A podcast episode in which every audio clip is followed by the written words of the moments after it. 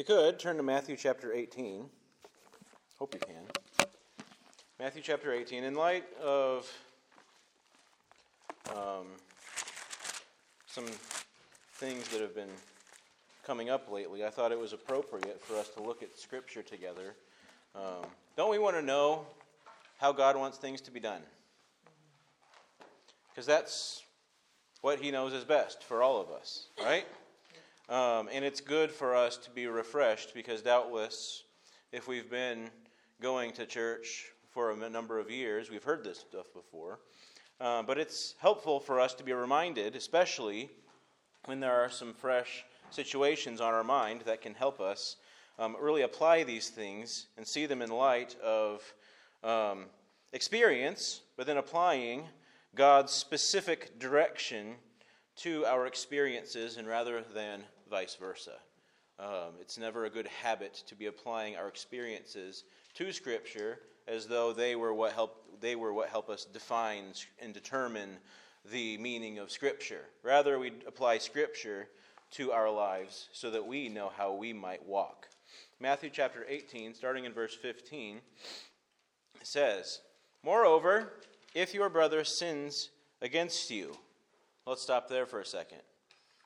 Okay, what's the situation here? What's a, situ- what's, a, what's a hypothetical situation, just in general? Moreover, if your brother sins against you. The King James says trespass, so I felt like it was an offense. Yeah, an offense that is due to sin, right? So we're not talking about matters of opinion. We're not talking about well, they do, you know, they, I don't like the way they dress because they don't wear the right, they don't tuck their shirt in, they don't wear the appropriate colors, or, you know, pastor doesn't wear a tie to church, or, you know, those aren't things we're talking about. We're talking about sin.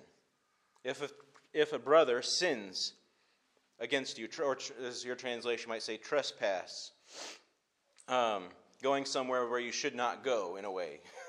That's kind of how we apply the word trespass, going somewhere where you don't belong according to God's law, doing the things that you should not be doing according to God's law. And we're talking about fellow Christians. And we're talking about brothers. If your brother does this to you, um, which is, I'm glad you pointed that out, because are we supposed to worry first and foremost about whatever, what all the unbelievers are doing? First, our first priority is each other. We are the household of God.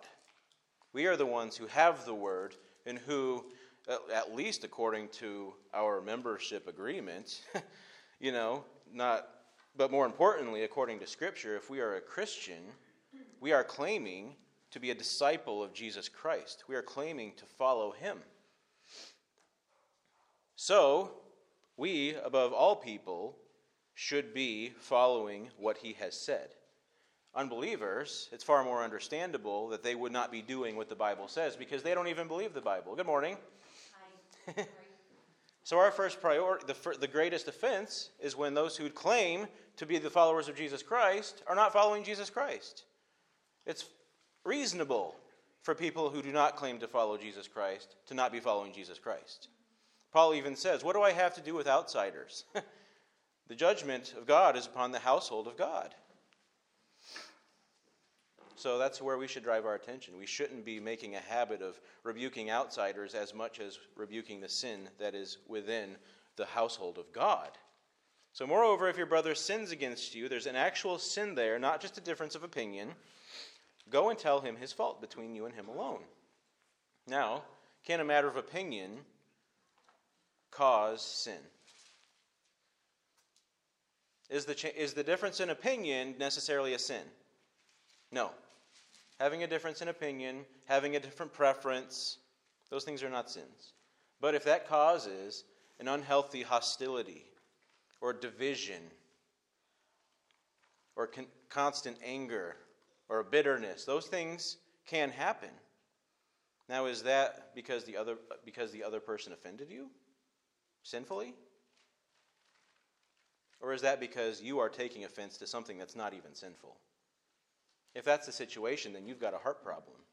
If you're taking offense, if you are becoming bitter, angry, and resentful towards somebody for something that's not even a sin, then that's your heart problem that you need to deal with between you and God.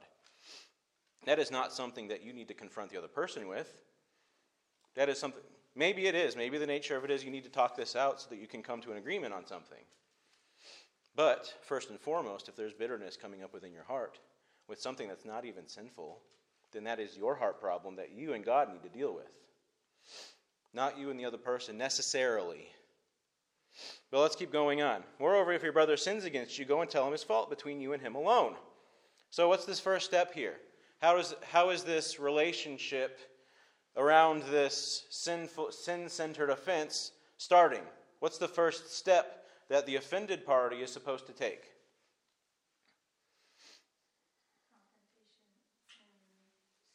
Yeah, secret confrontation. Right. Privacy. Private confrontation with the offender. Now, shouldn't it make sense? Wouldn't it make sense for the offender, the sinner, to initiate repentance? Why doesn't he say the sinner should go and repent? Why shouldn't that be the first step? Sometimes they're. Yeah. Sometimes they're blind to their need to repent. Sometimes, well, the very nature of the fact that they're the one who have sinned against you, they had the will to sin against you. Perhaps they have no will to repent, to initiate that. Certainly, it is preferable for somebody to, okay, when somebody sins, I'm under the conviction of the Holy Spirit, I'm going to go and repent. That's also desirable. But if that's not the case, this person who has been offended, who has been sinned against, it's his responsibility or her responsibility to go and talk to the person and say, you know what, you did such and such. And that's, you know, in this scripture passage, that's a sin. And I just want to confront you with this, you know, because it says in, let me see if I can find it real quick. James or First John? James chapter 5, verse 19, it says, Brethren, if anyone among you wanders from the truth and someone turns him back, let him know that he who turns a sinner from the error of his way will save a soul from death and cover a multitude of sins. That's the loving thing to do. See, this is not just about righting wrongs, it's about loving your neighbor. Because in confronting this sinner of their sin, you could be saving him from death, saving his soul from death by bringing to light this sin that they've committed. Because when you confront somebody with sin, there's two things that might happen. One, the person might be like, you know what, you're right, I'm sorry, I, I repent before God, I repent before you, forgive me, and there's a reconciliation that happens, but what's the other alternative? What else could happen? They get defensive. They get defensive. What? Attack. They attack back. They refuse to see that what they've done was a sin, even though you show them from Scripture this is a clear sin. Is that representative of a true Christian? Somebody who will not repent of their sin?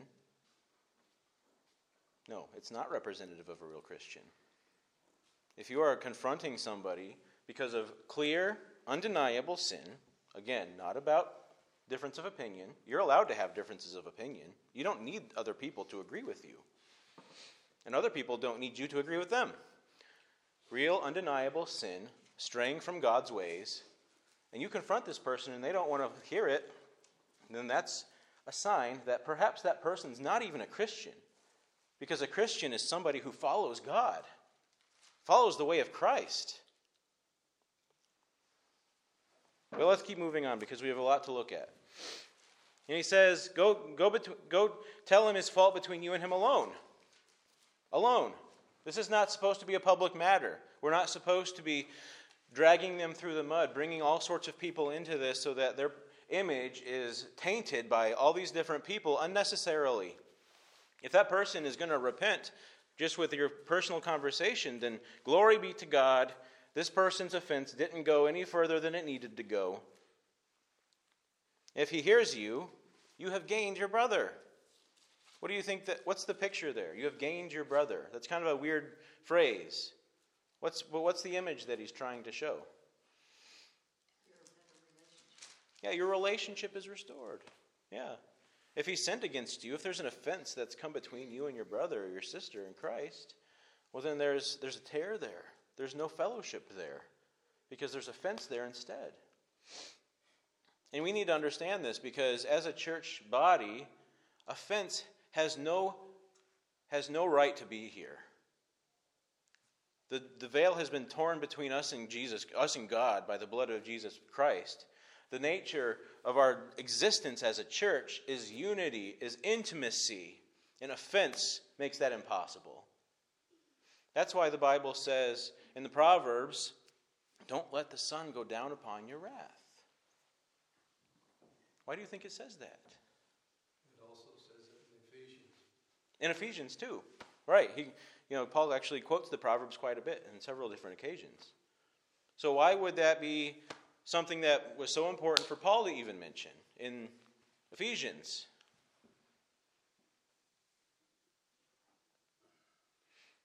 Because we need go ahead. We're supposed to keep current. That's one of the rules of communication. Yeah, keep current. And it's a rule of Scripture. We need to be current with each other.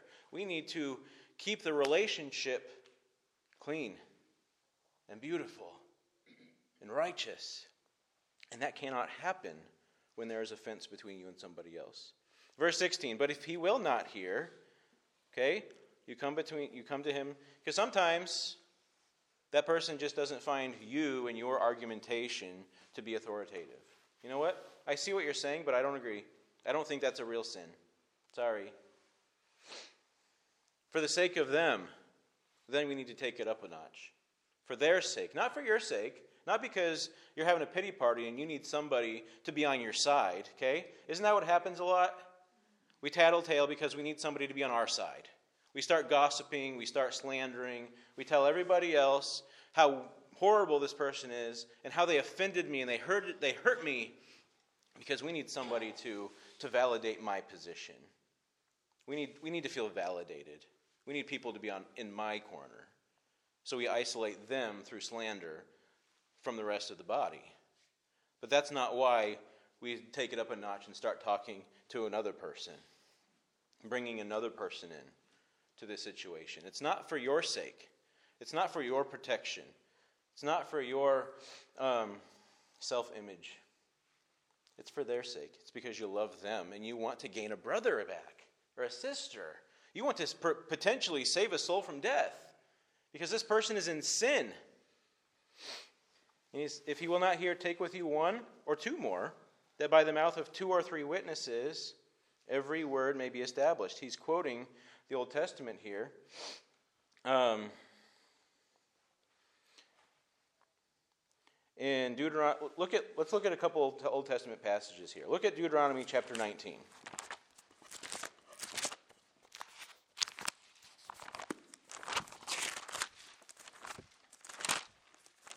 Deuteronomy chapter 19. Now, Genesis, Exodus, Leviticus, Numbers, Deuteronomy presents the way in which the people were to walk. And I've mentioned it before. From these five books, the entire rest of the scriptures kind of grows out as a tree. Deuteronomy chapter 19, starting in verse 15. He says, The law of God says, One witness shall not rise against a man Concerning any iniquity or any sin that he commits, by the mouth of two or three witnesses the matter shall be established. If a false witness arises against any man to testify against him of wrongdoing, then both men in the controversy shall stand before the Lord, before the priests, and the judges who serve in those days. And the judges shall make careful inquiry. And indeed, if the witness is a false witness, who has testified falsely against his brother, then you shall do to him as he thought to have done to his brother. So you shall put away the evil from among you. And those who remain shall hear and fear, and hereafter they shall not again commit such evil among you. Your eye shall not pity. Life shall be for life, eye for eye, tooth for tooth, hand for hand, foot for foot. And here we see a number of things that we're going to just touch on a couple of different couple things here. But the first thing that's mentioned in this passage is two or three witnesses. We're not just if you're going to take somebody in this situation, it's talking about taking somebody to judgment somebody committed some trespass against you, and now you want to settle things and make things right. Because the person isn't going to make it right. So you're taking them to the judge. Because you, it's not just, it can't just be he said, she said. Two or three witnesses, witnesses, people who know that what you're saying is true, people who know that this person has made this offense. The offense, the offense is clear to these witnesses, and they can justly testify to their trespass. Not somebody who just kind of understands why you feel hurt because they believe your story, but somebody who actually sees the wrongdoing. Somebody who actually knows for certain that this person is in the wrong. Not just a friend who's there to kind of encourage your side of things. So, then he goes on to say if there's a false witness, a false witness either being a liar or somebody just not not fitting the fitting what I just said, like they're just kind of making up stuff because they really love their friend and they want to see their friend compensated. So they're just kind of going along with what the accuser said, even though he might be wrong. A false witness is somebody who is not acting with justice, true uh, objective justice in mind. He says that if there's a false witness who has testified falsely against his brother, you shall do to him as you have thought to have done to his brother. Then at the end he says, You shall not pity. You know, what he says there is you're not you're not giving preferential treatment to people. Just because the accuser was wealthy and they were accusing a homeless man doesn't give him any more right to be right. Doesn't sway the judgment in any way. Your eye shall not pity. Whoever it is, life shall be for life, eye for eye, tooth for tooth, hand for hand, foot for foot. Now, this condemnation is in the sense that if you poked out your neighbor's eye, then you get your eye poked out in a sense. If you and it also covers if you are a false witness trying to get this person judged and punished, you get the condemnation that would have been upon the person that you were testifying falsely against. So if the judgment was, well, their eye got poked out, their eye would have been poked out, well, since you judged, justified falsely, your eye gets put out because you stood up in false judgment. So the judgment is upon sin. The judgment is upon falseness, falsehood. Anything in this, uh, this idea of false witness also contributes to this conversation we're having about unity within the body of Christ, with unity within the people of God. False judgment was not supposed to exist within the people of God. People were supposed to love one another, they were supposed to love God. They were supposed to seek His ways, to seek the truth, not preferential treatment. They were not to, to treat their friend in such a way that it hurts somebody else in a false manner. Because that's not justice. What does the Lord require of thee? What? Humbly. Humbly. Justly. Yeah. And what? Isn't it love mercy? Love mercy. Yeah. Walk humbly. Yeah. I know I'm trying to think the exact phraseology too, but justice is in there. mercy, justice, and humility.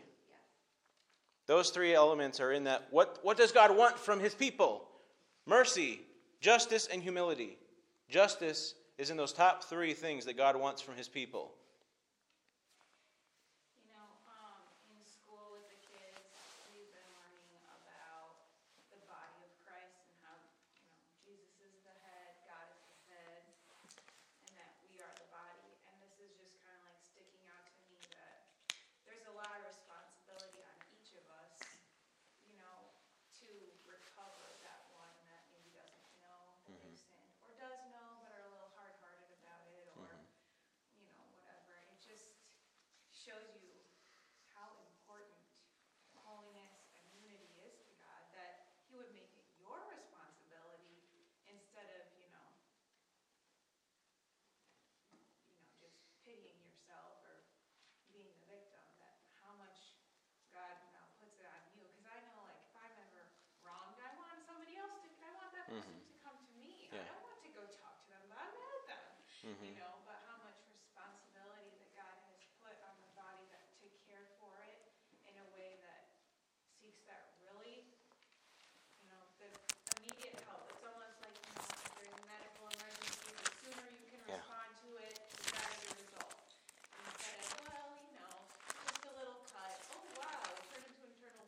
Right. You know, where it, the sooner you can get to it, the better. Right.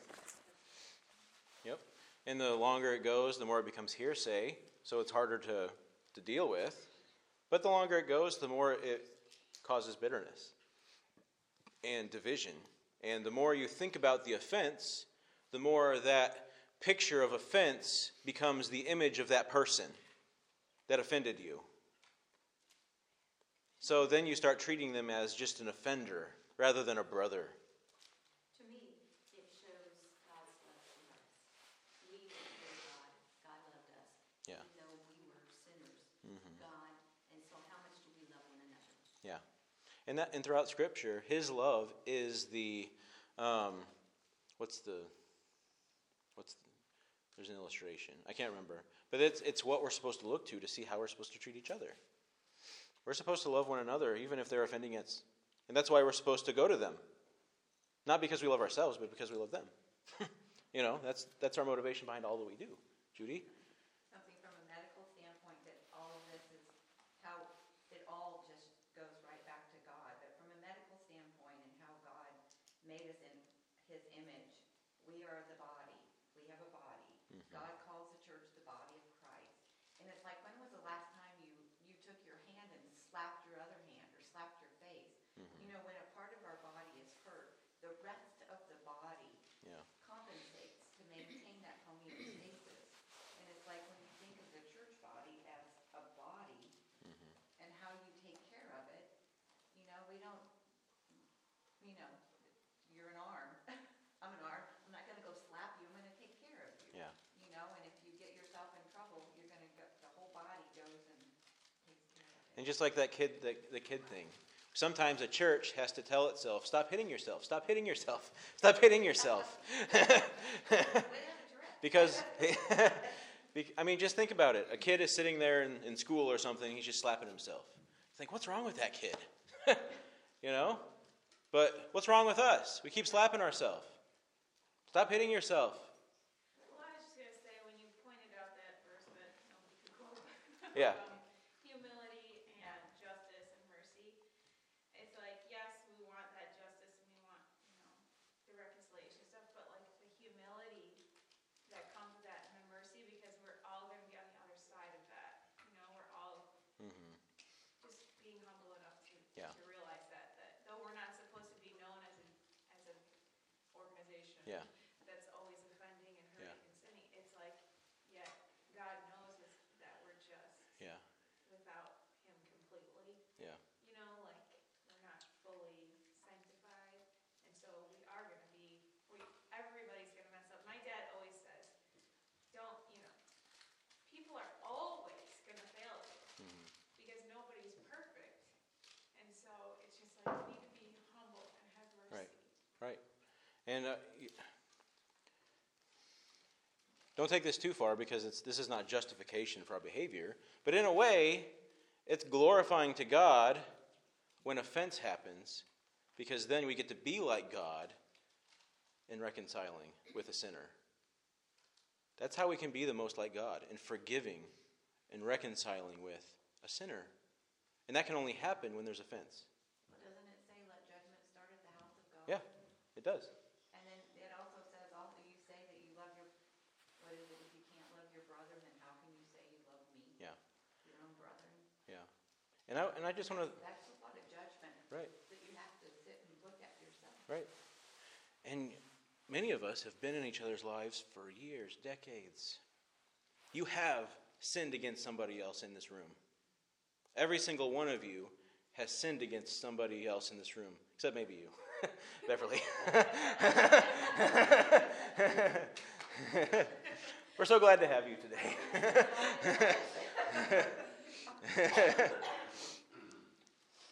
But he also tells us to be like children in these issues. Get over it Yeah, and help one another. yeah, As kids, uh, fuss and I've got kids in my life, I got those little boys and then next thing you know, they're happy as can be, nothing's wrong. right. And I just want to ask the question. We know that if, okay, so here's a here's a qualifier.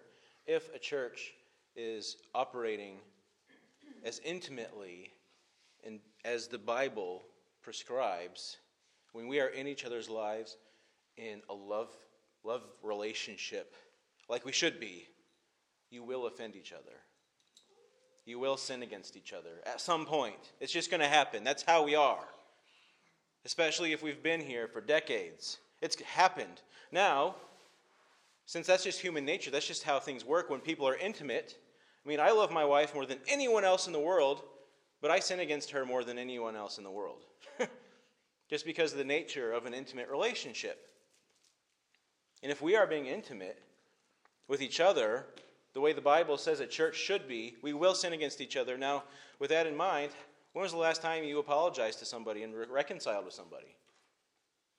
You know you've offended people. You know you've sinned against people. You know you've gossiped about people. You know you've slandered people. You know you've done something sinful against somebody else. When was the last time you reconciled?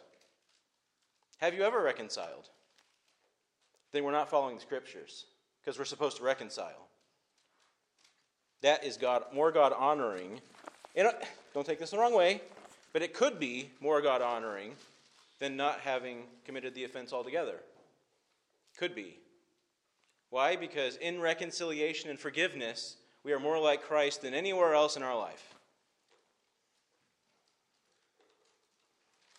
Because forgiveness and reconciliation are at the core of our relationship with God. Look at Leviticus chapter 19.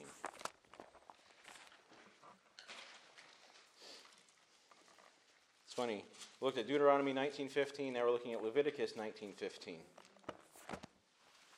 He says, "You shall do no injustice in judgment. You shall not be partial to the poor, nor honor the person of the mighty. In righteousness you shall judge your neighbor." You shall not go about as a talebearer among your people, nor shall you take a stand against the life of your neighbor. I am the Lord. For the sake of time, we're just going to deal with one word here. You shall not be a talebearer. What is that? Carry news from one place to the other. Say what? Carry news from one place to the other? Yeah. How many of you have been a talebearer in the past? I raise my hand. you know? How many times have we spread news that was not ours to spread about somebody?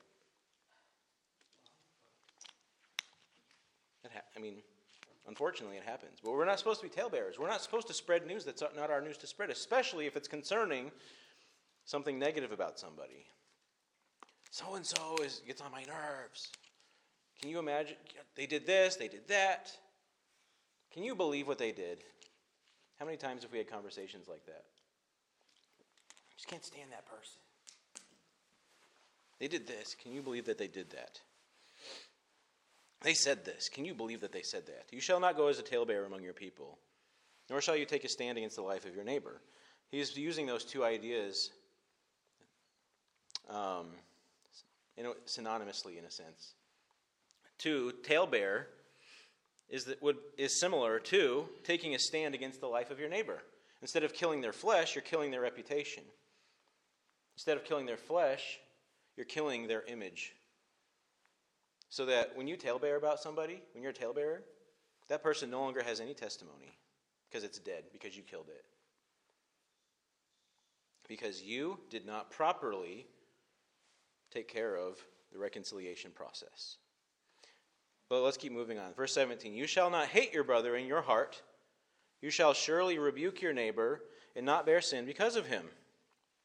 Now, when it says, now, does somebody else's, my, my version says, you shall surely rebuke your neighbor. Does somebody else's version say something different? Direct your neighbor, direct, uh, rebuke your neighbor directly, Rebuke your neighbor directly. Is that what yours says, Jackie? No. What's yours say? not hate thy brother in thine heart. And what's the, what's the phrase after that? Thou shalt in any way, in, thou shalt in any wise rebuke thy neighbor and not suffer sin upon him. Okay. Now, in the Hebrew, these, these terms, when they go together, they, they, the words surely rebuke mean you need to reason frankly with your neighbor. You need to bring the offense to their attention without sugarcoating it. You can kind of see it a little bit in this translation when it says, You shall surely rebuke. You shall rebuke with surety. That's what it's talking about. You shall come to them with boldness, not with pride, not with arrogance, not shoving it in their face, but you need to be frank. You need to have some certainty because what you're saying is not just a matter of opinion, but it's real sin that's keeping this person between them and you and them and God. And you need to reason frankly with them for their sake. That's why we need to be frank. And that's, I'll be honest with you, I have a hard time being frank with people on serious subjects like sin. Because I don't want to hurt, hurt I, it's just the way I am. I don't want to hurt people's feelings. And that's something that I have spent years working through. Because it's hard for me. But I have to look at this scripture and say, I need to be frank. I, need, I can't sugarcoat things. I can't beat around the bush. Because that's not good for them and it's not good for our relationship for things to kind of go missing or go, go unsettled simply because we didn't want to hurt each other's feelings. But that thing, that, that little piece of leaven, festers. It'll keep growing, it'll keep creating bitterness as long as it's not dealt with. That's why we need to be frank with each other. We need to be upfront and honest with each other about actual sin.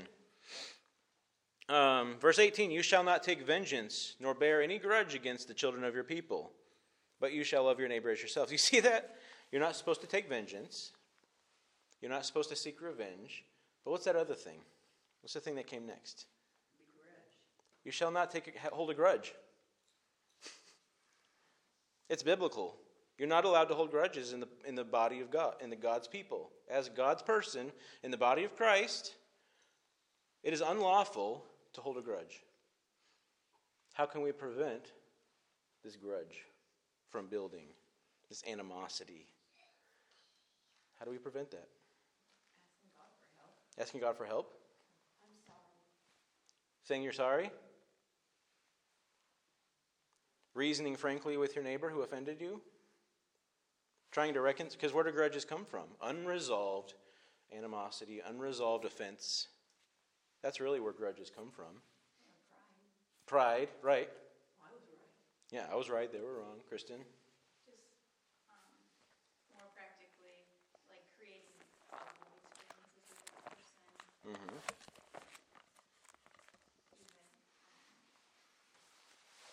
through the Bi- through the Bible, like. Yeah. having Bible studies together, or Yeah. praying together, or those, Yeah. past just the social stuff, but that could be a good, big, you know, break into it.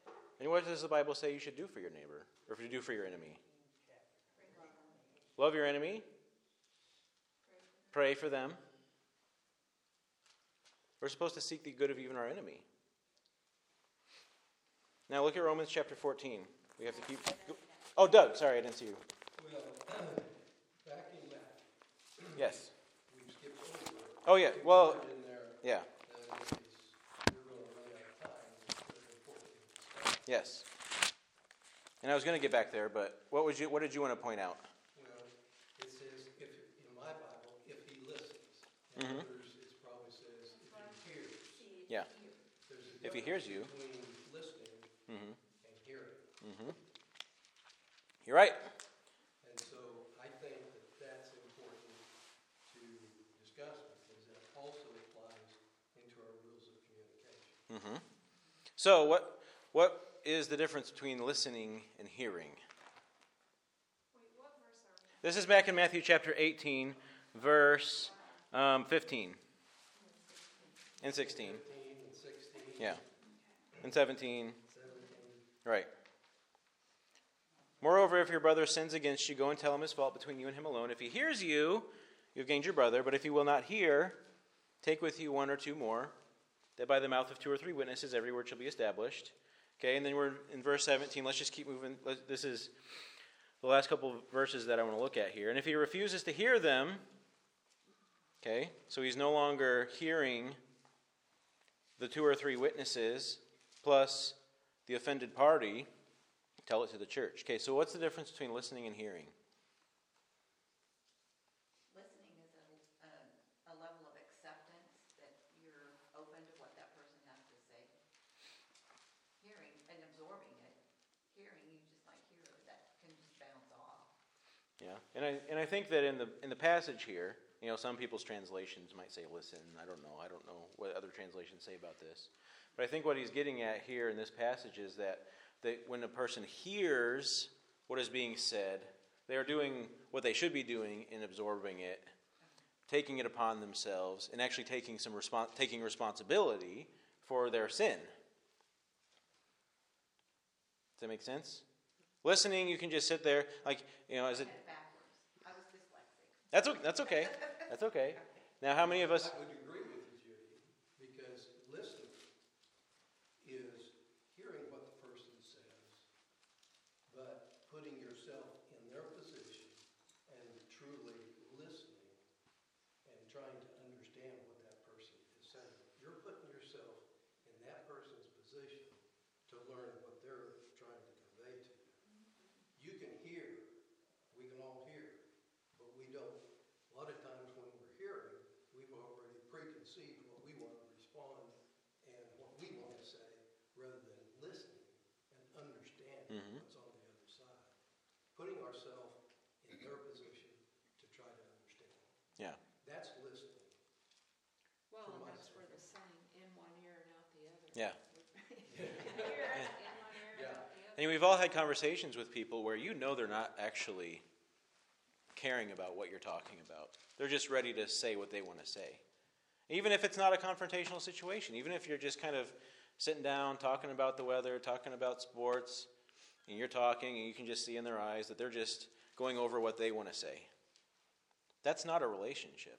That's not good communication. That's, that's not brotherhood. Brotherhood is based off of both of you loving each other, listening, excuse me, being swift to hear, slow to speak. You can wait until they're done talking to then start talking.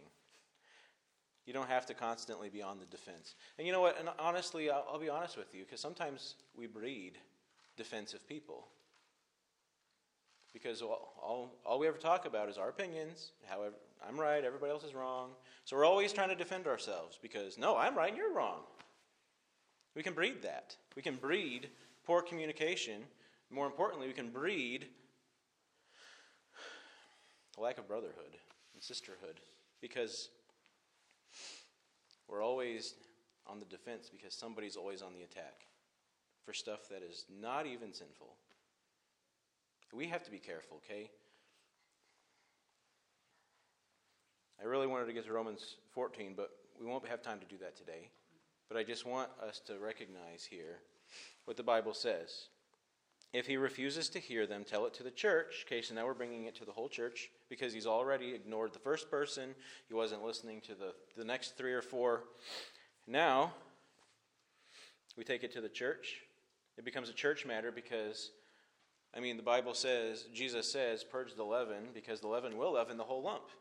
If this person's lack of repentance over something that's clear, clearly sin, if it stays, then it's going to affect everybody. At the beginning, it only affected one person, but now it's clear that this person is leaven. And now that person is going to start affecting the whole lump because of their lack of repentance, because of their lack of reconciliation. So now it's a whole church matter. But until it becomes dangerous for the whole church, it doesn't become a whole church matter. But at this point, it does. He refuses to hear them, tell it to the church. But if he refuses even to hear the church, the church is, come on, man. Come on. You know, you know what the Bible says. You know what you did is wrong. It's clear. Nope, not going to hear it. Y'all are just picking on me. You're all just a bunch of hypocrites. Everybody sins. Leave me alone.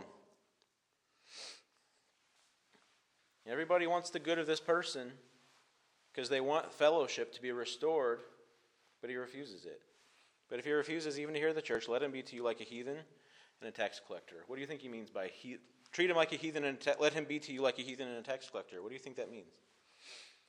How, does some, how are we supposed to treat heathens and tax collectors? Love them. Love them, but they're not a brother. They're not like minded. They're not supposed to be treated like a Christian because they're not a Christian. Unrepentance is a sure sign that you're not a Christian. So we're supposed to treat them like they're not a Christian. A heathen and a tax collector in their day, I mean, this was a person who was technically who was like the epitome of the outsider. Somebody who is not a Jew indeed. They may have claimed it. Maybe they were born of the seed of Abraham. but they, they didn't have any inheritance with God's people.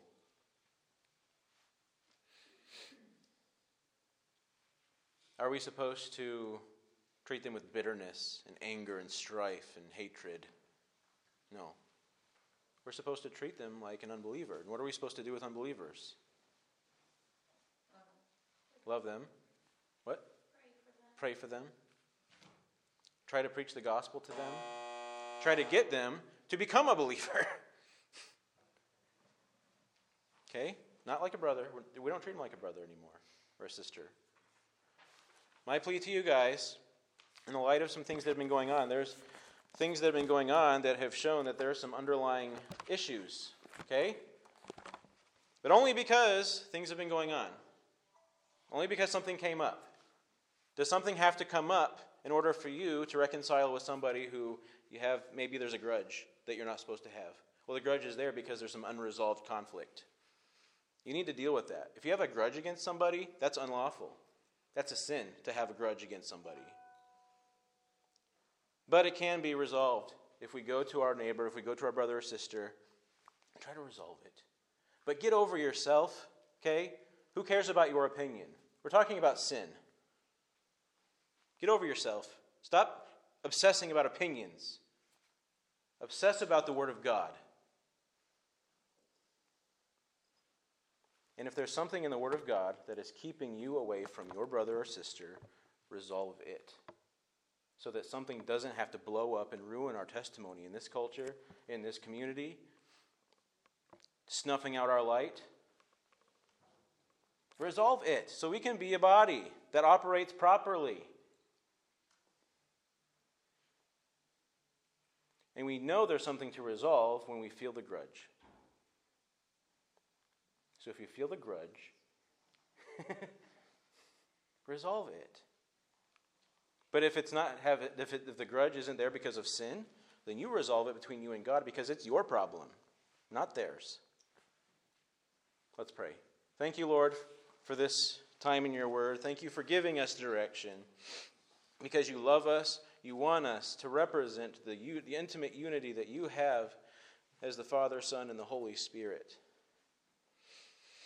Let us glorify you in representing you in everything that we do, say, and are with each other as your body, even in this small assembly. Forgive us for how we have gone astray and make us more like you. In Jesus' name, amen.